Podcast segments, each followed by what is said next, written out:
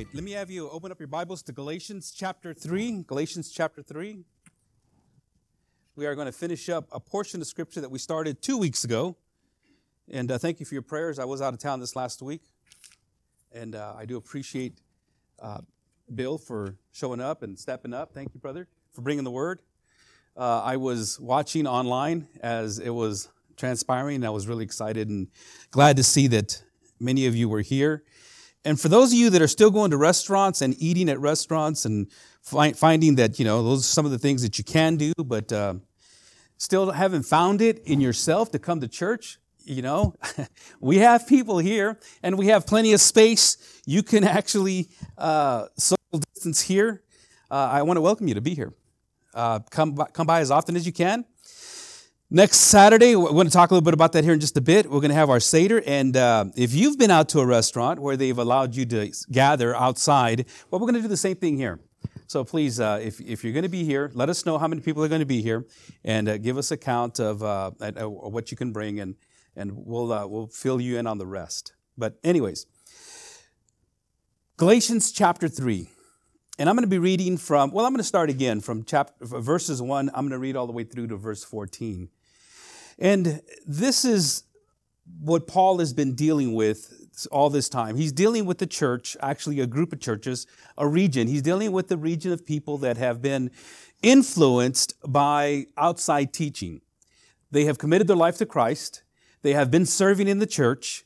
And most of these people that were in these churches were from outside of the Jewish, Jewish sect. Now, if you understand anything about biblical society at that time, it was the Jews and everybody else. To them, the Jewish people were the chosen people from God, and everyone else was considered a Gentile, meaning a barbarian or one that just has no understanding. And they had no understanding because they didn't get the word from God like they did. One of the things that Paul is arguing, especially here, he says, you know, you are a chosen people. Yes, you're right, but you were cho- chosen for a purpose.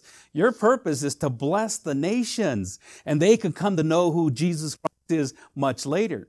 And, and so the, the argument is here at this point, these Judaizers, or people that were Jewish people, talking to Gentiles, and Gentiles that have committed their life to Christ and have converted, been regenerated by the Holy Spirit, and are now living a life of, of celebrating and worshiping Jesus Christ and the resurrection, these Jewish people come in and say, well, before you can be fully on board Christians, you have to be Jewish, first of all. You have to follow all the commandments. You have to follow all the traditions. There are certain things that have, excuse me, certain things that have to happen within your life as far as uh, for the males, circumcision, and, uh, and, and just all these various traditions. And so they're being placed, these rules and these laws are being placed upon them as burdens. And this is why when we go through the book of Galatians and we call this freedom in Jesus, Jesus has given us that freedom to, to be able to worship Him and to love Him. And, not only to be able to love Him and worship Him as He has placed it within our hearts by the Holy Spirit, but to not have to carry on the whole burden of the law. The law, Paul will tell us, that if, you ha- if you're going to follow the law, if that's what you're going to do, if you're going to follow every dietary law, worship on the Sabbath, or whatever the case is, you got to follow it all. And if you miss just one, then you have missed them all. And that's where Jesus Christ comes in, and he has taken the whole law, the whole sacrificial system, placed it upon himself, and now it is our faith in him that allows us to be justified in the eyes of God. And as I've said before, justified, it's the old Sunday school term that we used to use for kids just if I'd never sinned. That's how you stand before God once you've committed your life to Christ, once He has regenerated your spirit, and once you understand that you are now righteous in His sight. You're justified. And so Paul is going through this righteousness uh, of faith or by faith. And he's trying to tell the people in Galatia that you don't have to follow these traditions and rules and laws anymore. What you need to do is follow what God is showing you. Follow what God has taught you. Follow the things that I have taught you, Paul says. If anyone comes to you with another gospel other than the one I taught you, even if it was an angel or anybody else, even if I came he says, even if I came and tried to share with you a different gospel, that person needs to be anathematized, cursed, and cursed again. And so Paul is very adamant about this freedom that we have in Christ. But he's also sharing with us, and he'll tell us later on in chapter 5 on how we ought to walk by the Spirit and live by the Spirit and the, the fruit of the Spirit and, and, and all those things, and not to walk by the flesh. So there's a responsibility that our freedom gives us. As we go further into Galatians, we'll see that. But let me read 1 Corinthians chapter 3, verses 1 through 14. I'll lead you in a word of prayer, and then we're going to dive into the faith it takes to have faith. Verse 1, and it reads like this O foolish Galatians, who has bewitched you? It was before your eyes that Jesus Christ was publicly portrayed as crucified. Let me ask you only this Did you receive the Spirit by works of the law or by hearing with faith? Are you so foolish, having begun by the Spirit? Are you now being perfected by the flesh? Did you suffer so many things in vain, if indeed it was in vain? Does he who supplies the Spirit to you and works miracles among you do so by works of the law, or by hearing with faith, just as Abraham believed God and it was counted to him as righteousness? Now then, that is, know then that it is those of faith who are the sons of Abraham. And the scripture, foreseeing that God would justify the Gentiles by faith, preached the gospel beforehand to Abraham, saying, In you shall all nations be blessed. So then those who are of faith are blessed along with Abraham, the man of faith. For all who rely on works of the law are under a curse. For it is written, Cursed be everyone who does not abide by all things written in the book of the law and do them.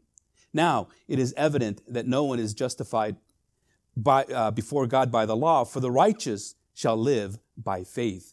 But the law is not of faith. Rather, the one who does them shall live by them. Christ redeemed us from the curse of the law by becoming a curse for us. For it is written, Cursed is everyone who is hanged on a tree, so that in Christ Jesus the blessing of Abraham might come to the Gentiles, so that we might receive the promised Spirit through faith.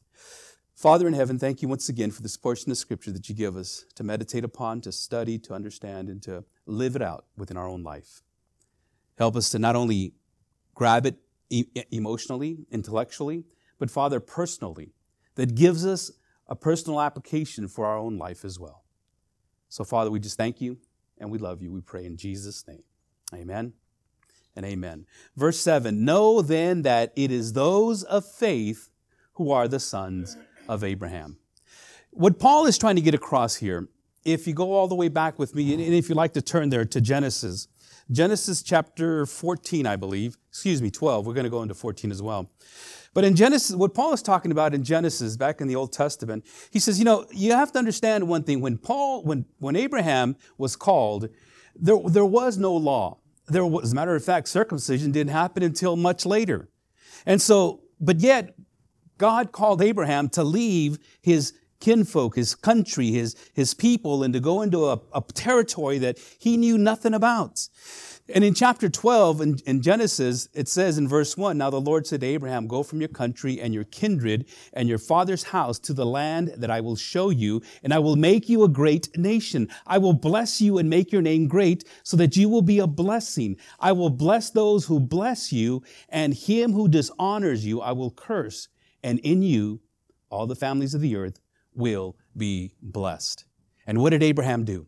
Abraham didn't stop, didn't ponder, didn't say, you know, God, that's very good advice. Let me pray about it. You know, this, this is very good uh, information. It'd be great. I'd like to be a great nation. I have no kids. I'm at a point right now where I don't know if I'll ever have kids. And yet, God is saying, go. And Abraham, so what he does in verse 4, so Abraham went. He was 75 years old. He says, okay, I believe God, and I'm going to go ahead and step out. One of the things that we tend to do is we see what the Word of God says. I've had people come into my office and share with me some of the lifestyles that they're living, some of the things that they're doing, and I share with them and I says, you know, here's what the Bible teaches. Here's what the Bible says. And inevitably, in one way or another, somehow they come out of there saying something to the effect of, well, that's good advice. Let me pray about that. You know, God has just showed you what it is that you need to do. And, and, and so therefore you're just going to pray about that. And, and, this is what was taking place in the Old Testament. God would show up, people would be blessed. And, and if you remember after Abraham, Moses, the people in Egypt, they were called to go out into the wilderness. The promised land is ahead of you. Uh, 12 spies were sent out and only two were ready to be able to, to receive that promise. And the whole congregation was swayed by 10 people. And God said, Because of your disbelief, you will all die. 40 years they wandered, wandered in, the, in the wilderness. 40 years until they all died because they did not step out in faith. Now, God is still going to do what He's going to do. He'd rather do it with you.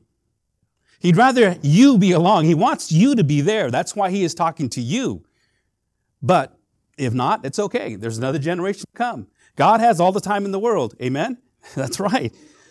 In chapter 13, we find out so Abraham went up from Egypt, and we, we find out that there was a separation between Lot and Abraham because of their of the, the, the herdsmen and the people. They were kind of arguing, and so Abraham says, All right, where, where do you want to go, Lot? And Lot kind of looks over to Sodom and says, eh, I like the pretty lights over there. I'll go that way.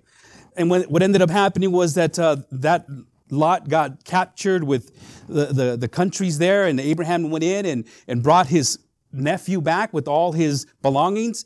And the priest Melchizedek showed up and he says, Thank you so much, and we bless you. And Abraham tithed to him a tenth of everything that he owned. Once again, the law hadn't even been laid out, it's, it's been taken care of. And, and Abraham says, This is what I'm going to do.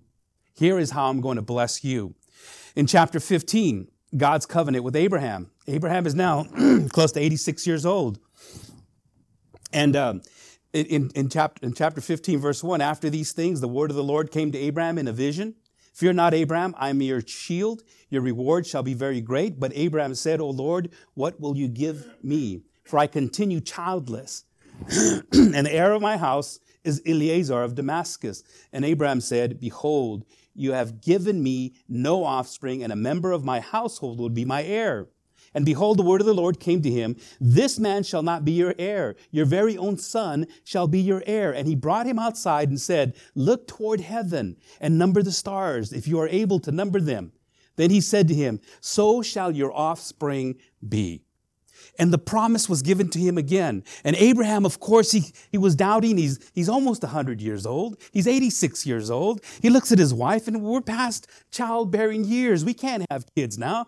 Lord, if, if this is the person that's supposed to take on the inheritance or the, the promise, well, then let it be. And God says, no. It's going to be through you and your wife. And he says, as a matter of fact, if you go outside, let's go outside. Have you ever tried to count the stars?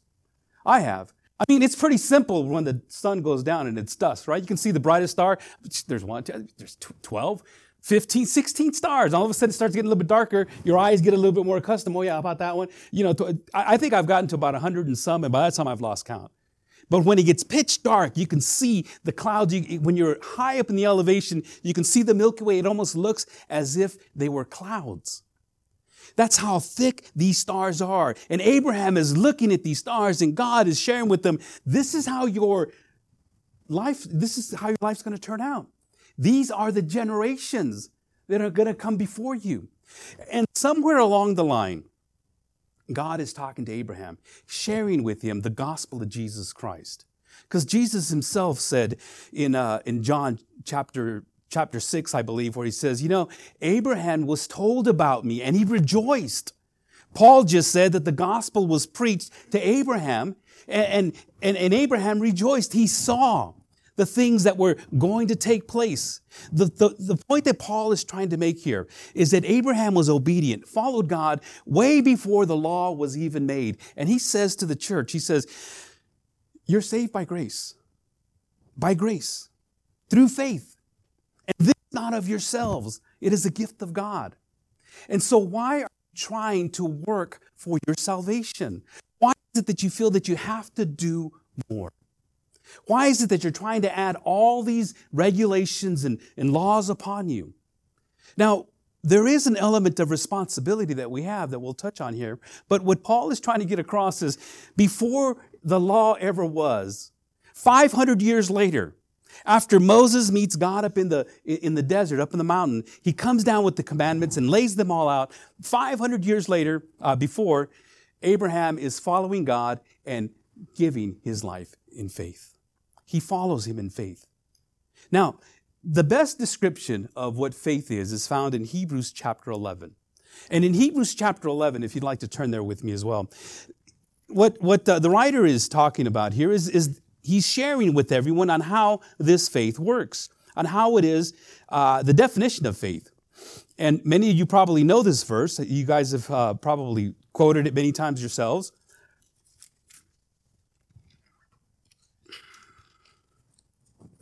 I got to get used to this new Bible here. Chapter 11, verse 1.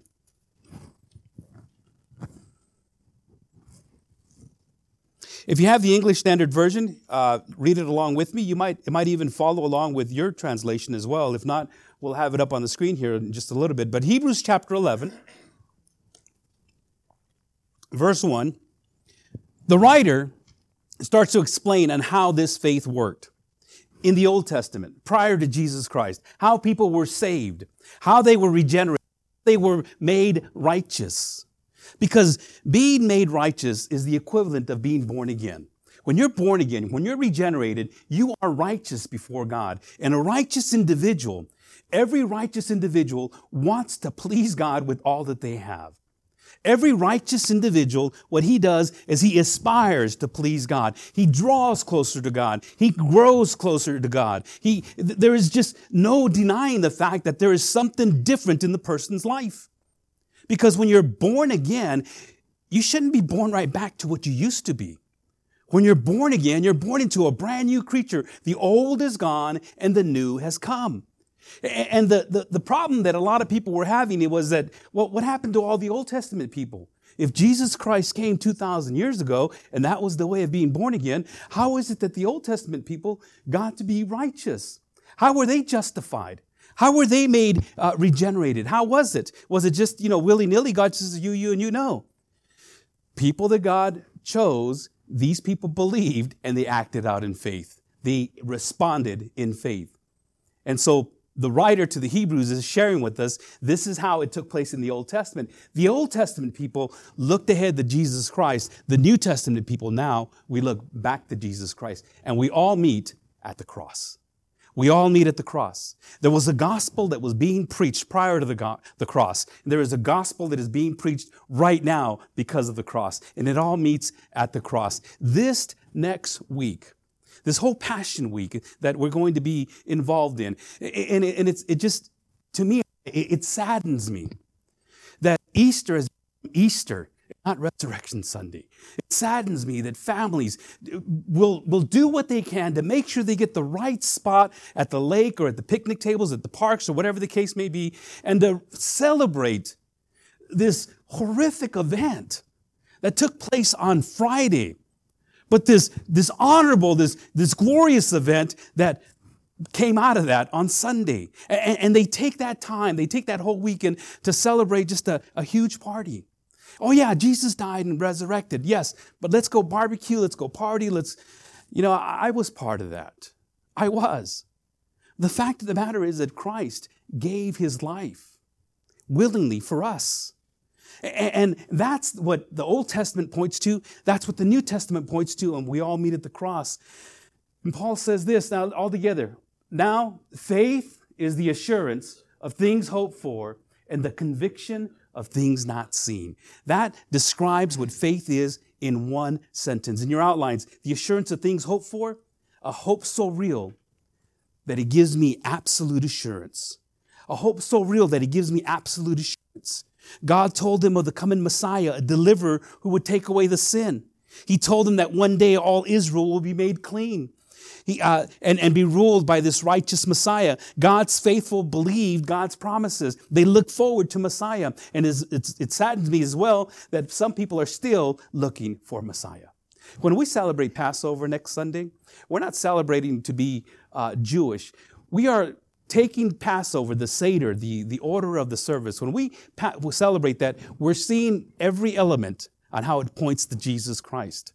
And why others can't see that, I, I, it's those without the Spirit are spiritually discerned. It's all foolishness to them because they do not understand the things that come from the Spirit of God. That is what faith is. They, they had this great idea, this deal of a specific light that was going to be uh, around everywhere else. And that's what faith is. Faith is living in a hope that is so real, it gives absolute assurance. Hope is not a, a wish. Well, I, I wish that this would happen. I hope that that would happen. Hope is an assurance I know is going to happen. And when you have that type of faith, and you have that type of faith in the Old Testament, even now in the New Testament era, we look back and we see that everything that we do, we, we basically operate on faith. We have to have faith. Later on, God's going to, uh, the writer is going to tell us without faith, it's impossible to please God because you have to believe that He exists. You have to believe that He created everything. You have, to, you have to believe that all these things took place, as he's going to describe here in just a little bit, that, that everyone that followed God believed that God was speaking to them and showed them what they needed to do, and they followed in obedience. And unfortunately, they don't have a whole list of all the believers of, in chapter 11. These are the promises of the Old Testament. Faith is not a wishful longing of something that may come to pass in an uncertain tomorrow. True faith is an absolute certainty, often of things that the world considers unreal or sometimes even impossible. How could Jesus Christ resurrect from the dead? Nobody's ever resurrected from the dead. How is he going to come back? How are these things going to take place? And the Bible has been spot on every single time.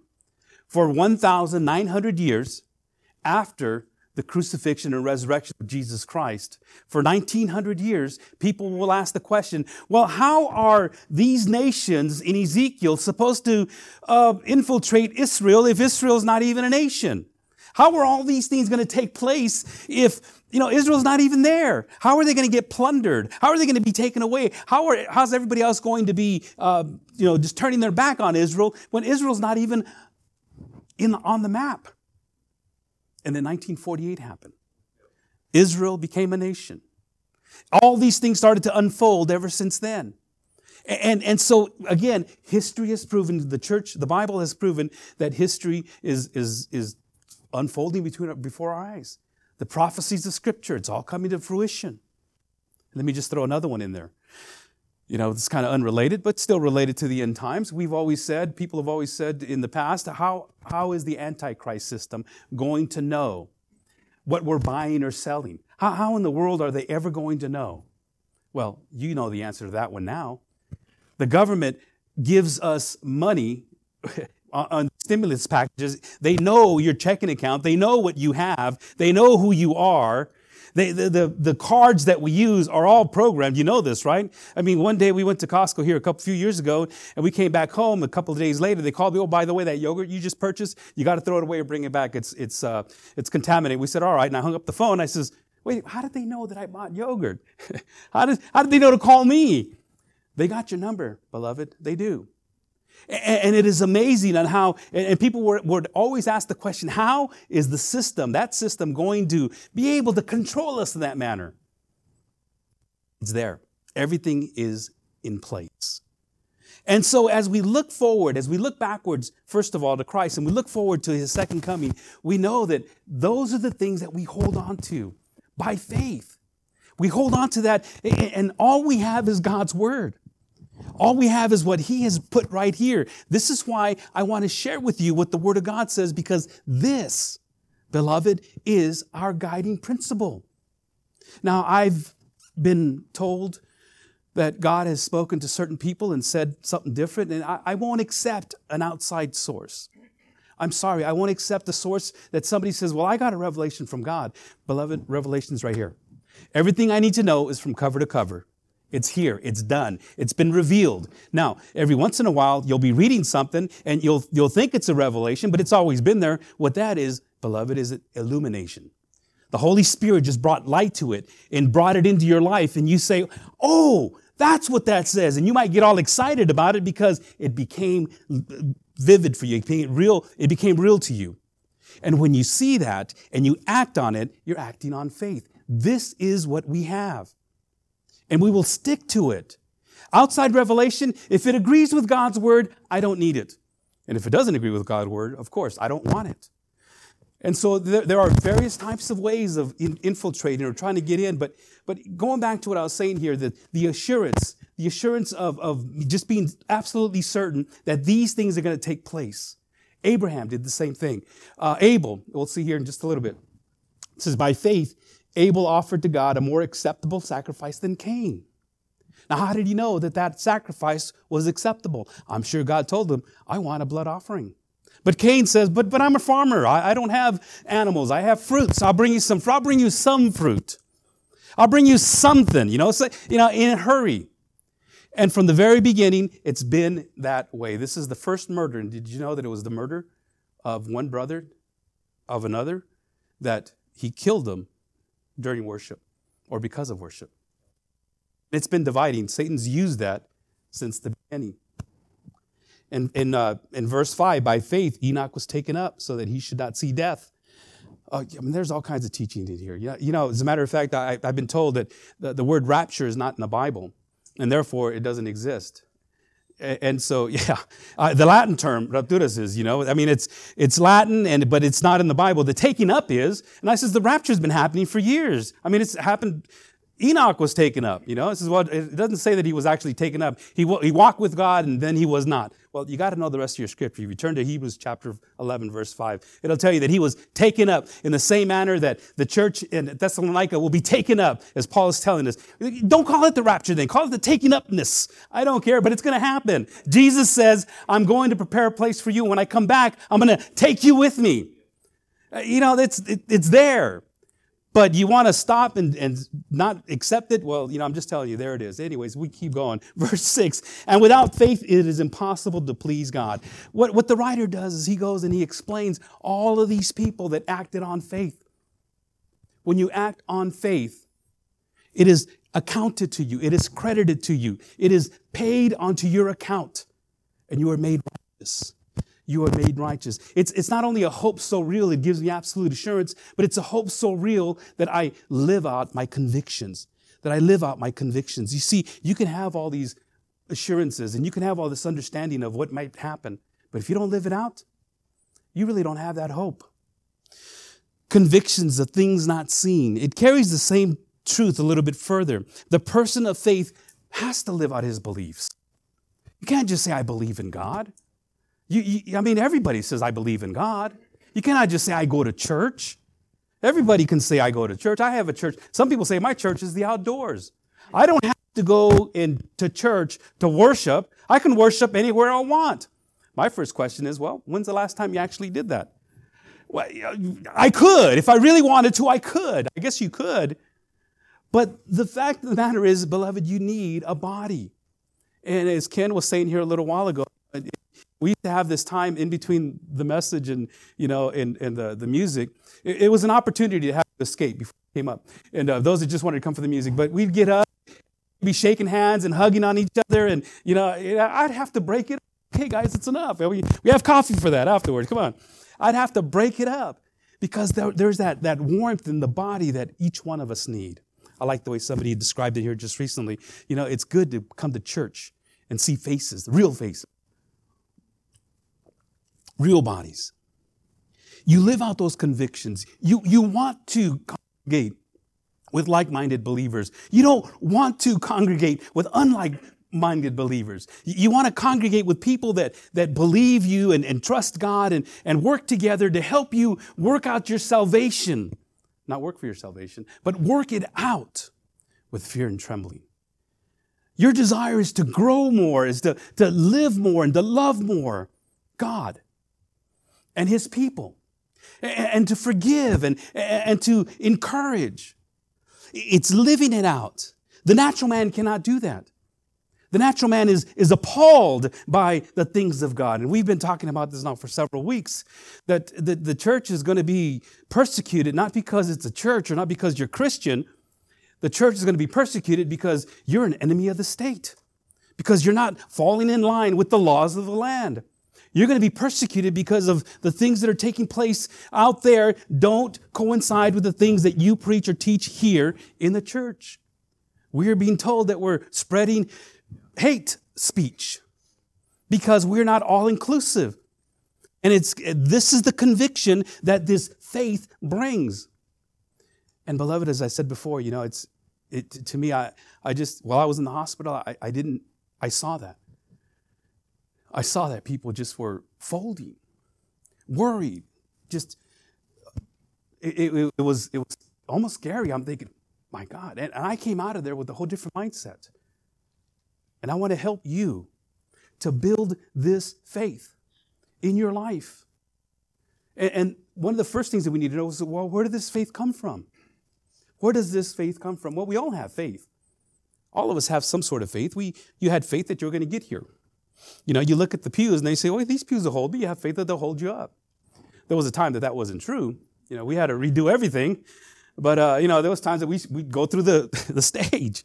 Uh, you know, you, you had faith. You have faith every time that you go to the, the hospital. Those that have taken the vaccination, you have faith that it's going to take care of you. Those that uh, are, are, you know, you're, you're, wearing masks, and I thank you for that. And for those of you that, that feel comfortable in doing that, continue to do so. But you have faith that that's going to, we have faith, all, and we exercise it all the time. But the saving faith, that saving faith is not something that you can muster up. You yourself muster it up. You yourself cannot get that kind of faith. There is a script in Scripture, uh, 1 Corinthians chapter 12. If you look here with me, in your outline, it says, verses 7 and 9, to each is given the manifestation for the common good. For to one is given through the Spirit the utterance of wisdom, and to another the utterance of knowledge according to the same Spirit, to another faith by the same Spirit. In 1 Corinthians, Paul is identifying faith as a spiritual gift. And he says some people get wisdom, some people get knowledge, some people get faith. It's not like some all people. There are some people that don't have any wisdom and don't. Well, I shouldn't say that. Um, I have a brother. Okay, never mind. But anyways, uh, it's not that you don't have any knowledge and only certain people get knowledge. You get this this spiritual gift of wisdom, of knowledge, of faith. And, and it's a, definitely, of course, not this gift of uh, faith and wisdom and knowledge that only certain people get. So it's, it's a spiritual gift that, that enables you to, to be able to pray in faith. And some people can just say, you know, God, this is what we see happening in your kingdom. And because we see this happening, because I see this happening, the faith that you've given me, I can see it materializing amongst us. Give us the patience and the ability to see it as well. Let everyone else see that you are the one that is going to make this happen, not because of what I prayed, not because of what I say, but because of who you are. And this person of faith can stand there and say, This is how it's going to turn out. And, and but that's where that's where part of this the, this the, that, that type of faith comes from. In verse 11, he goes on to say, "All these are empowered by one and the same Spirit, who apportions to each one individually as he wills." God gives as he says he, he seems fit. And so that's the spiritual gift of faith. But you see this saving faith, as Ephesians chapter 2, 8 and 9 say, For by grace you have been saved through faith. And this not of yourselves, nor not of your own doing. It's not your own faith. It's not the faith that you can muster up. It is the gift of God, not a, a result of works so that no one can boast. This faith is what God gives you to respond to the message of the gospel. Look what Peter says to the, the church that he was sending a letter to. Simon Peter, a servant and apostle of Jesus Christ, to those who obtained a faith of equal standing with ours by the righteousness of our God and Savior Jesus Christ. It is God that gave him that faith. If you look on the back of your outlines in Romans chapter 12, verse 3, for by the grace given to me, I say to everyone among you, not to think of himself more highly than he ought to think, but to think with sober judgment, each according to the measure of faith that God has given or that God has assigned. God assigns this measure of faith. God gives you this faith. In, in 1 Corinthians chapter 2, he says, so that your faith might not rest in the wisdom of men, but in the power of God. It's not because of what you can do. You're not saved because of your own faith because you have faith that medicines are going to cure you, that the seats are going to hold you up, that you're going to get here and home safely. It's not that type of faith. It's the faith that God is working within you. As a matter of fact, if you go down to verse uh, chapter 10 of Romans, verse 17, Paul just sums it up. He says, So faith comes from hearing. That's where faith comes from. Faith comes from hearing, not the world, but hearing what? Through the word of Christ. Faith comes to you when you hear the word of Christ. Now, we have the word of Christ right here. As we stated earlier, that this is a closed revelation. We believe in a closed, closed revelation canon, meaning that there's nothing else coming in. So the word of Christ, the word of Jesus Christ, is what gives us faith. And he goes on to say, this is why you got to go tell them. How are they going to hear if nobody preaches to them? How's nobody going to preach? Somebody goes. This is why we have to be the ones to share the gospel with people. And, and, we, and, if, and if God is going to give them the faith, He's going to give it to them through the word of Christ, not by anything I do. I cannot convince anybody. I cannot woo anybody. I cannot beg anybody. I can't make them listen to me. I can't. I can't even do that to my own kids, let alone somebody else. Right? Am I right? Those of you with children. But you know, we, we, we stand in faith. We know that this is going to happen, right, Lord? It's going to happen. And unfortunately, for some people, they say, Well, I am not afraid to share that with somebody because what if they reject me? They're not rejecting you, beloved. They're not rejecting what your personality. What they're rejecting is the gospel. And what we ought to do is pray even harder for them. Lord, just deal with them in such a way that they recognize that you are the saving grace. They need this saving grace. We all do. How do I exercise this faith? Oh, you know what? We got to get back to Galatians then. Galatians chapter 3, verse 10. You see, faith is the assurance of things hoped for. Faith is the conviction of things not seen. I know it's going to happen, so I'm going to live it out. I'm going to step out like Abraham did. And, in spite of what I think is happening and, and how it's going to all turn out, I, I don't know, but God has called me and I'm stepping out. And we need to step out. Now, did Abraham fumble and fall? Of course he did. He ended up in Egypt. You know, there was a famine. He believed that God wasn't going to be able to provide for him. And he took his wife into Egypt and he says, You know what? You're so beautiful, they're going to probably kill me and take you because I'm your husband. Tell them I'm your brother. You know, he lied before he even got there. Well, God dealt with Pharaoh, caused this huge plague and stuff upon his life. And he comes up to Abraham, What did you do? I says, Well, I lied. I was afraid you were going to kill me. Well, you're right. I should have killed you. I'm just taking your wife. But, but now, you know, and so he says, You know what? Pick up your stuff and leave. God used that. I'm not advocating that you go out and lie and, uh, you know, don't do that. Abraham wasn't uh, a man of very good character. As a matter of fact, we, will find out later if you read the book of Genesis, that uh, even after God had promised him, no, it's not going to be by your servant there, uh, it's going to be by your child. And Sarah says, well, you know, why don't you uh, take my, my, my maidservant and have a child through him? Mean, it was accustomed to do that. So he says, okay, I'll do that. And uh, he, he went and had a child through him. That's what created Ishmael, the Arab nations. Again, went up against God's, God's promise. Was, was Abraham totally faithful? No. Am I totally faithful? I, I need to apologize if I've ever made that claim or at least made you think that I am perfect. Because find out you can talk to Bill or you can talk to Ken. They'll tell you. All right? Uh, and, and that's not me. I, I know that I'm a vile, wicked sinner. I know that my heart is deceitful beyond cure. I know that.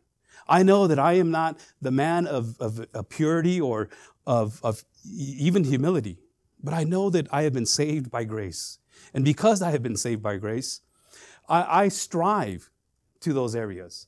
And that gives the illusion that I, I guess, walk on water. I don't know, but I'm, I do not That gives the illusion that I got my life all perfect, and I don't. It, it might give that illusion because I don't stress over those things that most people stress over. I don't, I don't fret over the things that happen within my own family, in my job, in our home. I, you know, those things, we just pray about it and say, okay, Lord, we have faith that you're going to take care of all this. And I pray that you take care of it the way I wanted to be taken care of, God, but it's on you, you know. All I'm, all I'm going to do is just draw closer to you. And, and, and sometimes will happen in your life as you are striving to serve and to, to love God, you will be called out and says, Well, you think you're better than us? And I the same response.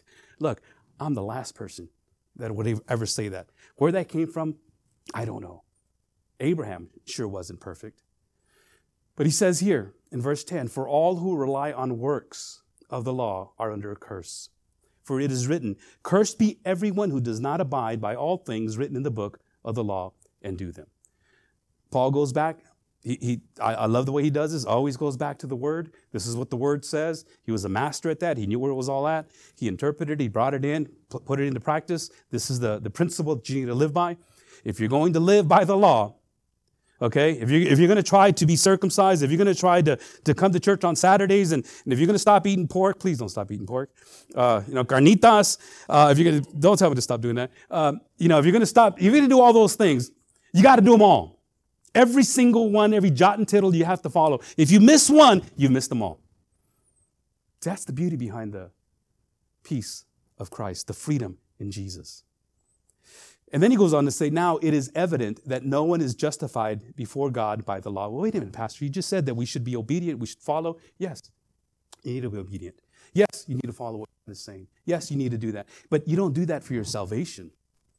You need to work out your salvation. You do that because you're saved. You do that because it's a, an act of obedience, it's an act of worship. I really do appreciate what Ryan and Suzanne do as they lead us into worship. I really do. But th- that's not worship. I mean, okay, let me back up a little bit. That's not all worship. Music is a big part of worship, but worship is a lifestyle. Worship is something you do every day. We talk about this. It's, it's uh, the time right now is to come together with the song, and, and some of you might like it, and some of you may not. But you know what? This is this is what we do on Sunday mornings to bring these songs as they did in the synagogues and in the temple. And they, we, we come together and we agree in unison as we sing these songs and we lift them up to God. We agree that these words are true and, and we believe these in conviction and we want to live, live these as well. But worship, genuine worship is every day. Every day as you're doing this. Because the righteous shall live by faith. And how is that? How do we do that? Well, in Ephesians chapter 2, verses 8 and 9, I just read, right after that, in, uh, that it's by grace that you're saved, in verse 10, it says, For we are his workmanship. God has been working in you, created in Christ Jesus for good works. You see, there's that, it's almost that paradox. Well, wait a minute, you're saying it's all done by grace, and we're, yeah, we're saved by grace. As a matter of fact, people have had a problem with Ephesians and then James as well. Because James tells us, excuse me,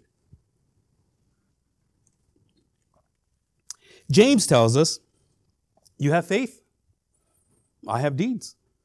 Okay? Show me your deeds and I'll show you my faith. Because faith without deeds is dead. And so we're looking at Ephesians chapter 2 and we say, well, wait a minute, it says right here, it's not by works. James is saying it's by works. You see, Paul is talking to new converts, new believers. James, the pastor of the church in Jerusalem, he's talking to mature Christians. You cannot walk around saying that you are a Christian if there is no fruit. If there's no fruit in your life, and fruit can be growing, developing, getting closer to God, there's got to be visible fruit because you will know them by their fruits. That's what Jesus said. You'll know them by their fruits. And if you claim to be a Christian, then what we need to do is we need to, okay, you know, there's some fruit that just doesn't look good. You know, and I want to help you, brother, to, to uh, prune that stuff, get rid of it before the tree is cut down. Prune it. And, and so we are saved by grace, but we are his workmanship created in Christ Jesus for good works, which God prepared beforehand that we should walk in them. We need to walk in that work that God has prepared us for. So, how do I exercise that faith? Well, I, I've got to follow in obedience. And uh, God is not going to come up to you today in a dream, in a vision, in a revelation. God is not going to come to you in, a, in, a, in, in somebody else speaking truth into your life because it's all right here. This is it. This is what we mean by a closed revelation. You know, uh, people tell me, oh, I, I, don't understand what the Bible says. Well, do you, you understand that part where it says, don't lie? Says, well, yeah, well, don't do that. Pretty simple. You know the part where it says, love your enemies? Yeah, well, do that. That's just simple. You know the part where it says, uh, do not get angry with your brother, or otherwise you commit murder? Yeah. You know that part where it says, do not lust after a woman, or you've committed adultery? Yeah, okay. Now there's four things right there that I bet will keep you busy for the rest of your life. If you just grab those four things, it'll keep you busy for the rest of your life. Don't tell me you don't understand the word. Get into it. God will show it to you. Fair warning. Once again, the man without the Spirit cannot understand the things that come from the Spirit of God, for they are foolishness to him. They are spiritually discerned. There's no way that this type of faith is going to make sense in your life if the Holy Spirit Himself isn't giving it to you. There's no way that that's going to make sense because it's foolishness. It's not anything that you can muster up yourself. He says here, the faith, the righteous shall live by faith. That's how, that's what Moses did. That's what Abel did. That's what Enoch did. That's what all these heroes of faith did. Prior to the gospel, they operated on faith. And they believed and they had this assurance, this absolute assurance, and they lived out their convictions. And they lived out their convictions because knowing that God is in control. And we talk about the end times. We talk about the things that are going to happen. Paul says, encourage one another as you see the day approaching. Do not neglect the gathering of the saints. Do not neglect this gathering. Don't do that. You have to gather with the saints. And, and I hope you understand that when I say saints, I'm not saying that you're perfect, right? You know, you're, you're, you're not pure. I, we understand that. A saint is a called out one. It's, it's, a, it's a member. It's, it's a called out one. Called to be holy. You know, like Saint Ryan, you know, Saint Bill. I'm glad nobody hears his name Saint Bernard. I don't know. Maybe we would stop at that point. Uh, even for Saint Teresa, or you know, you are a saint. Not the canonized saint from the churches, but you are a saint called out. And the righteous shall live by faith. But the law is not of faith.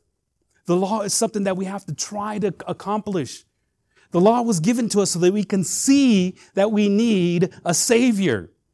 We need to see that we cannot do it without God. Because if you can do it without God, if you can follow all these rules, if you can just be good enough to get into heaven, then what Jesus Christ did on the cross was a waste of time. The one who does them shall live by them. Christ redeemed us from the curse of the law by becoming a curse for us, for it is written, Cursed is everyone who is hanged on a tree. Now, you know, there's been some controversy over this section. Well, see, he wasn't crucified on a cross, he was crucified on a tree. You know, it was a tree, and Peter even says it was a tree. And so, was it a cross was it a tree? And people are going, you know, left and right in bananas the cross, well, first of all, crucifixion was just so common back then. It happened all the time. Hundreds of people would get crucified over a week, and thousands. One day they crucified 3,000 people. I mean, just to show, look, this is what happens to people that try to go up against the government. Romans loved crucifying people. So when Jesus Christ was crucified, there's no explanation. There's nothing in the Bible telling us how it happened, except for the fact that he was nailed by his hands and his feet. You know, was it a cross? Was it an X? Was it a, a tree? He was crucified. There's no definition as to how it was crucified. What we know about the crucifixion is from outside sources on how those things took place. That's how Mel Gibson was able to put together such a fine uh, replica of the crucifixion and how it took place. He got the outside sources. The fact of the matter is, is that he was crucified on a piece of wood. This is what Paul is trying to get across. This is what the writers of the Old Testament, and he's trying to connect the Old Testament. They used to hang people on trees after they died. They wouldn't hang them to die, to kill them, to die them. They, they wouldn't hang them, you know, they, they, would, they would stone them first, and after they were dead, then they would hang them on a tree to show that this person was cursed. And the idea of what Paul is trying to get across here is that Jesus Christ became a curse for you and me. He took on my sin. This is why I, I continually say, you know, I'm, I'm a vile, wicked sinner. I am. And, and I'm saved. He took my sin, put it on the cross, and therefore I no longer have that sin. And I've been saved because of what he did for me. Cursed is anyone who hangs on a tree, so that in Christ Jesus the blessing of Abraham might come to the Gentiles, so that we, we might receive the promised Spirit through faith.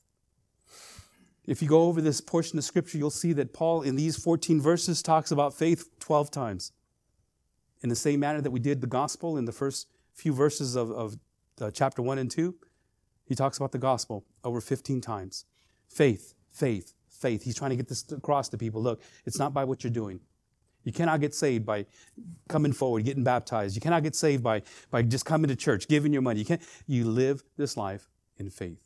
Faith in what? Faith in the fact that Jesus Christ died for you. I have, I have that kind of faith. Well, let me see it. Show it. Live it. I don't mind you saying, put your money where your mouth is. It's exactly what he's asking you to do. Put your money where your mouth is. Everybody talks a good talk until persecution happens. Everyone can talk a good talk until something hard or bad happens. Then all of a sudden, why, God, why? Because you're a Christian, because you can take it, because you can endure. You should be persevering. I'm going to do something bigger and greater than just you. How do you know? See, in, in 2 Corinthians chapter 1, Paul says, you know, we thank God, our Father of compassion, our God of all comfort, who rescues us, who comforts us during our tribulations, so that we in turn can comfort others. Sometimes the things that you go through, as you shared with us, Bill, this last week, sometimes the things that you guys go through in life, it's not about you. Oh, wait a minute, Pastor, that doesn't sound right. it's happening to me. Yeah, it's happening to you, but it's not about you. It's about what God wants to do through you in that mess. He wants to make a take that mess and make a message out of it. That's what he wants to do. He wants to make a message out of your life and unfortunately or fortunately or whether you like it or not, you've given him permission to do that. Okay? That's the sanctification process that we'll talk about as we go along here. That's the process that God works through your life to get all that stuff out of you, to get you ready to be glorified in heaven. So when you sign on board, uh, you know, and I hope nobody told you, well, you know, just come to Jesus, everything will be fine, everything's going to be good. Yeah, it's not going to happen. Okay, you say you're a Christian. Okay, now I got to get rid of the world. The world is the hardest part to get rid of. That's the part that just holds on and people hold on to. And, and you know what? That's, that's where God's going to challenge you. Live out your faith in obedience. Let me ask you to stand.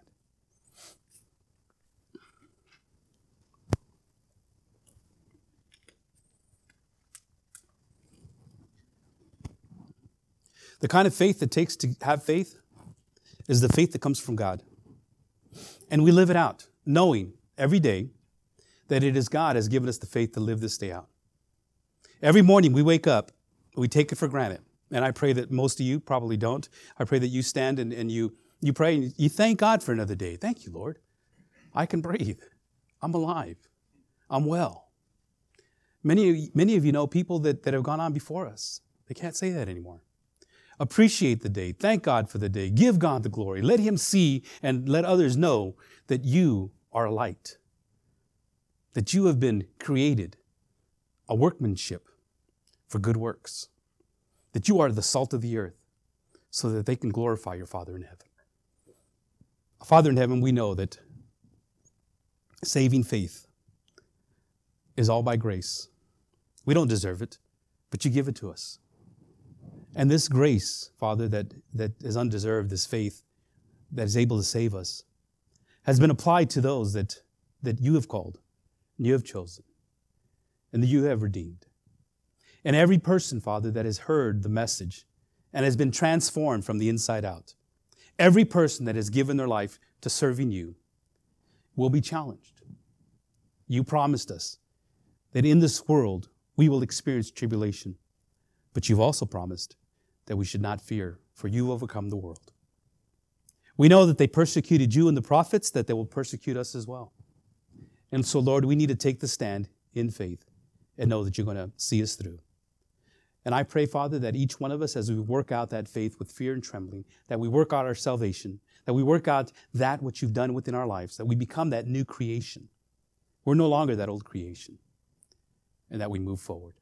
So, Father, thank you once again for the challenge within our own life as we work together to reach your nation, your people. So thank you, Father, for all that you do, we pray.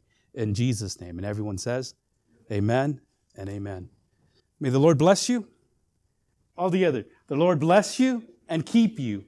The Lord make his face to shine upon you and be gracious to you. The Lord lift up his countenance upon you and give you peace. Amen? All right, all right. Thank you. We are dismissed.